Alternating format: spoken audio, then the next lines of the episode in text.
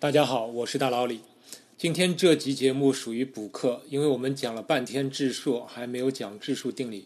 虽然我在节目中已经多次提到质数定理这个词，那什么是质数定理？其实它是一系列有关质数分布和质数数量的定理和猜想。其中有一个最主要的命题被证明后，人们称其为质数定理。有关质数的数量，古希腊人就知道存在无穷多个质数。欧几里得曾经给出一个很漂亮的用反证法的证明，证明了存在无穷多个质数。相信很多听众都看到过，我这里不再赘述。知道质数有无穷多个后，我们可以追问质数的分布情况如何。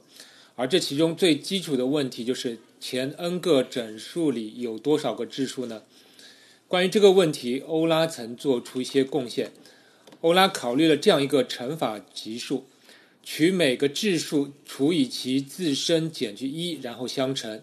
比如前几个质数就是二、三、五、七、十一，那么这个级数的前几项就是二除以一、三除以二、五除以四、七除以六、十一除以十等等。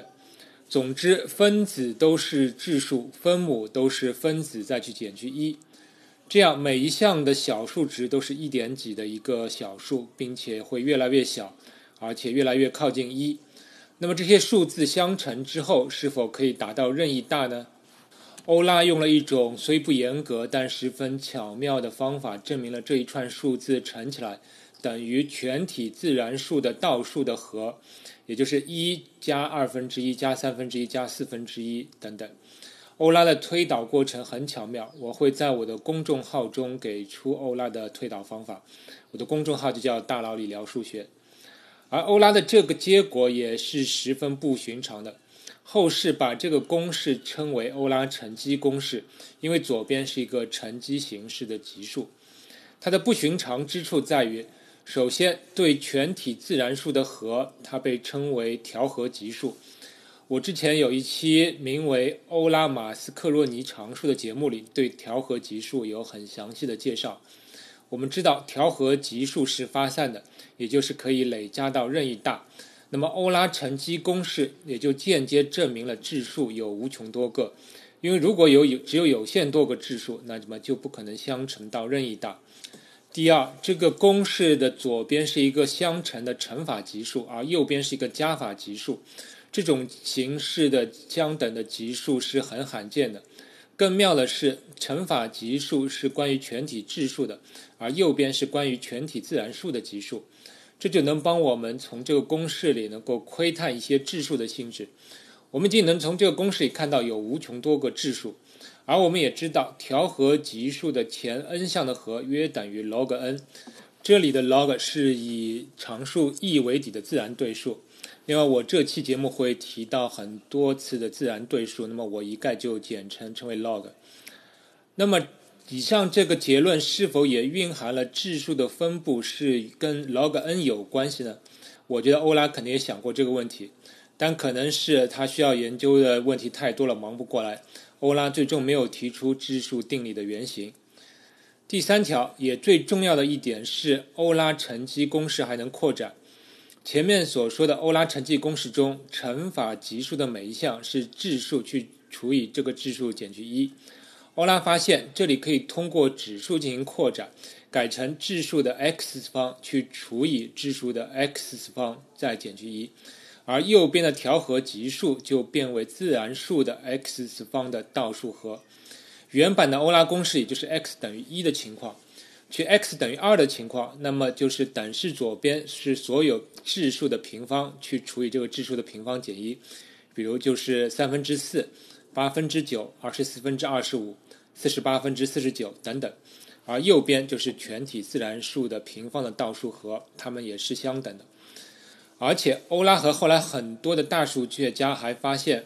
X 不但可以扩展到自然数，还可以扩展到全体实数，甚至是全体复数平面上。当然，扩展到复数平面上，乘积公式左右两边的级数定义是需要做些修改的。但不管怎么讲，这个都是数学中非常重要的一个公式。后来人们把这个指数 x 作为函数的自变量，把乘积公式左边的乘积级数称为欧拉函数，当然这只是无数个欧拉函数之一。而右边这个加法级数即自然数 x 方的倒数和，也作为一个 x 的函数。而把这个函数扩展到复数的定域以后，就是大名鼎鼎的欧拉 zeta 函数。黎曼猜想就是问欧拉 zeta 函数中自变量 x 取什么样的值，函数值为零的问题。之前有听众问我，为什么黎曼猜想蕴含着关于质数的分布的信息？那么从这个欧拉函数与黎曼 zeta 函数的关系中，你可以从中窥探到一些端倪。好了，再回过来讲质数定理。欧拉之后，在1798年，法国数学家勒朗德第一个公开提出了有关质数分布的猜想，也是质数定理的一个原型。他猜想在前 x 个自然数中。质数的数量约为 x 去除以 log x 减去1.08366。当然，你会发现这里分母上的1.08366不是一个主要因素，主要因素大致是说前 x 个自然数中有大约 x 去除以 log x 个质数，加入这个1.08366，显然就是为了让结果更接近实际情况。这里数学家还定义了一个函数，名为质数数量函数，用符号表示就是派 x，意思就是前 x 个自然数中质数的实际数量。你可能想问，为什么要用派这个字母？这其实真没有什么道理，数学家可能只是懒，他们需要一个约定俗成的符号。之后我们还会看到一些约定俗成的函数的名称。当然，一定要找个原因的话，可能是因为派和质数都是数学中非常基础的要素，所以数学家选择用派 x 来表示质数的数量函数。但我之前为什么说第一个公开提出质数猜想的人是勒朗德呢？因为还有一个非公开提出这个猜想的人，就是高斯。在勒朗德提出他的猜想后的半个多世纪后的1849年。高斯在一封给他的学生德国天文学家恩克的信中说，他在大约十五、十六岁的时候就猜想了一个有关质数分布数量的命题。他猜想派 x 约等于 x 除以 log x。而高斯十五、十六岁的时候，也就是一八七二年或者一八七三年，这要比勒朗德提出的那个猜想的时间还要早五到六年。但你说你高斯在七十二岁的时候说你在十五十六岁的时候提出这个猜想，你怎么让我们相信呢？但人们还真的会相信，因为七十二岁的高斯早已经功成名就，无需再去争夺这个荣誉。而高斯其他的一些数学成果中也透露出他对质数分布的研究的成果已经远超过同时代的其他人。而且高斯本人也不止一次出现这种有一个研究的成果但是秘而不宣的情况。这是他的个性使然。高斯的个性与欧拉是完全相反的。欧拉是每当有任何一个发现，哪怕是不严谨，他也很愿意把这个发现公布出来，供大家一起讨论。所以后来大家把欧拉称为所有人的老师。而高斯则相反，极度的谨慎，带点保守和完美主义。当高斯有了一些发现，但是没有时间继续研究，给出完整和完美的证明的时候，高斯就不会去公布他的想法或者猜想。总之，这是个性的不同。还有另一个证据能证明高斯有过对素数定理的深入研究。在同一封信中，高斯说他后来找出了一个更好的对派 x 的估计函数，其形式是一个定积分的形式。被积函数是 log x 分之一，积分下限是二，积分上限是 x。这个定积分函数可以这样理解：你在纸上画一个。y 等于 log x 分之一的图像，然后你算一下曲线下从 x 等于二到 x 等于 n 之间与 x 轴围成的面积。高斯说，这个面积应该很接近于质数数量函数派 x 在 n 点的那个值。高斯用记号 Lix 去表示这个函数，称为对数积分，也许更应该叫做对数倒数积分。因为这个 L I X 的写法呢，就是跟大佬李的这个姓氏的李的拼音一样，那么我后面就叫他李 X，因为我也不知道它原版到底应该怎么叫呢，我后面就叫它李 X。你可能会问，既然是 log x 分之一的积分，那么为什么不去找出它的原函数？这样李 X 就不需要积分符号，那是不是不是会更好呢？这是微积分里面很有意思的一件事情，就是当我们给定一个函数。去求导函数的话，好像毫无困难，只要根据函数加减乘除和链式求导的规则一步步来，那必然能够写出导函数的结果。但是给定一个函数，求其原函数，就没有一个确切的求解步骤，需要很多的技巧。而有些函数则没有一个可以写出来的原函数的形式，也就是没有解析解。log x 分之一看上去形式简单，但它确实没有解析的原函数形式，所以我们只能保留积分形式。但是保留积分形式也给我们一个好的洞察，就是在 x 附近，质数的密度大约是 log x 分之一。这样我们就有了三个对质数数量函数派 x 的近似函数：勒朗德的 x 除以 log x 减去一点零八三六，高斯十五岁时的猜想 x 除以 log x。以及高斯后来改进后得到的里 x，那这三个函数哪个近似效果更好呢？我会在节目文稿中放一张图，是这三个函数的图像以及派 x 的图像。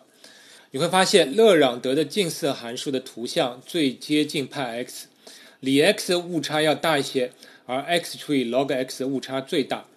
这是否意味着勒朗德的估计函数最好呢？很意外，并不是。高斯在那封信中补充说，他认为他的里 x 是最好的估计，而勒朗德的那个减去一点零八三三六毫无必要。原因在于，高斯发现勒朗德的估计函数的误差是不断增大的，且增大的速度也越来越快，而里 x 与派 x 的差距则是起起伏伏，看上去差值并不会持续的增大。后来证明高斯的判断是完全对的。之后的进展大致是这样的。数学家考虑了这样一个极限：把派 x 去除以估计函数 x 除以 log x，考察 x 在趋向于无穷大时的极限。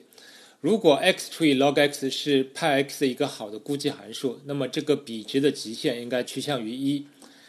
一七五零年，俄罗斯数学家切比雪夫证明了这个极限若存在，则必为一，并且他还证明对任意的 x 这个比值的。范围是在八分之七到八分之九之间，他的这个结论已经足以推出一个名为伯特兰切比雪夫定理的命题，即对任意自然数 n 在 n 到 2n 之间至少存在一个质数。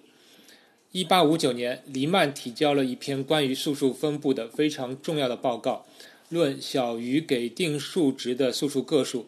黎曼在报告中使用了创新的想法，把 zeta 函数的定义扩展到整个复平面，并且将素数的分布与 zeta 函数的零点紧密地联系起来。因此，这篇报告是历史上首次用负分析的方法来研究派 x 的一篇论文。黎曼猜想就是来自于这篇报告。沿着黎曼的思路，1896年，法国数学家雅克·阿达玛和比利时数学家德拉瓦莱普桑。先后独立地给出了前述极限趋向于一的证明，因为这个命题是关于质数分布的第一个也是非常重要的命题，因此后世称其为质数定理。但事情还没有完，后面还有很多值得继续思考的问题。首先，我们发现派 x 比上 x 除以 log x 的极限是一以后，你会发现勒朗德公式里的那个一点零八三六很没必要。你把这个数字替换成任何数字，那么这个比值的极限仍然是一。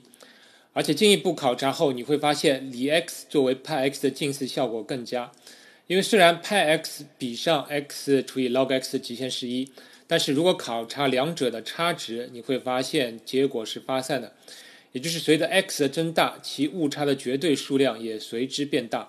换成勒朗德的公式也一样。但是派 x 减去里 x 之间的差值似乎是起起伏伏，变大也能变小。还有对比较小的 x，似乎里 x 总是大于派 x。所以包括高斯和黎曼等大数学家都曾猜想，里 x 总是严格的大于派 x。但是英国数学家李特伍德在一九一四年证明了一个十分让人吃惊的结果。他说，里 x 减去派 x 的正负结果会发生无数次的变化。也就是画图像看的话，里 x 图像会与派 x 有无数次的相交。可问题是，第一次里 x 等于派 x 的情况到底发生在哪里呢？函数图像上完全是看不到。后来，李特伍德的学生斯坦利斯古斯在一九三三年证明，如果黎曼假设是正确的，那么最多在 e 的 e 的 e 的七十九次方。约为十的十的十的三十四次方之前，里 x 与派 x 的大小关系会发生一次翻转。一九五五年，还是斯古斯又给出了一个不依赖于黎曼假设的结论，说这个翻转会发生在 e 的 e 的 e 的 e 的七点七零五次方。约等于十的十的十的九百六十四次方之前发生，这个数字是如此之大，在葛利函数出现之前，它是数学论文中出现过的最大的有意义的数字，被称为斯古斯数。现在思古思数的上界已经被缩小到十的三百一十六次方以内，但下界也至少是十的十九次方。所以现在所知的就是里 x 与派 x 的第一个大小翻转点，就是在十的十九次方到十的三百一十六次方之间的某个位置。但是看上去它远远超过了计算机暴力计算可以找到的位置。另外，虽然里 x 与派 x 大小关系可以无数次翻转，但是它们的差值的绝对值是否发散呢？目前的猜想是发散的，差值可以达到任意大。目前的猜想是，里 x 减于减去派 x 的绝对值的差值大约正比于根号 x 去乘以 log x。这其实是一个蛮恐怖的事实。也就是说，虽然这两个函数的大小关系会发生无数次翻转，但是其差值的绝对值可以达到任意大。如果将这两个函数比作牛郎和织女的话，那么虽然它们可以无数次碰面，但每次碰面之后都可能需要分开更为遥远的距离才能再次见面。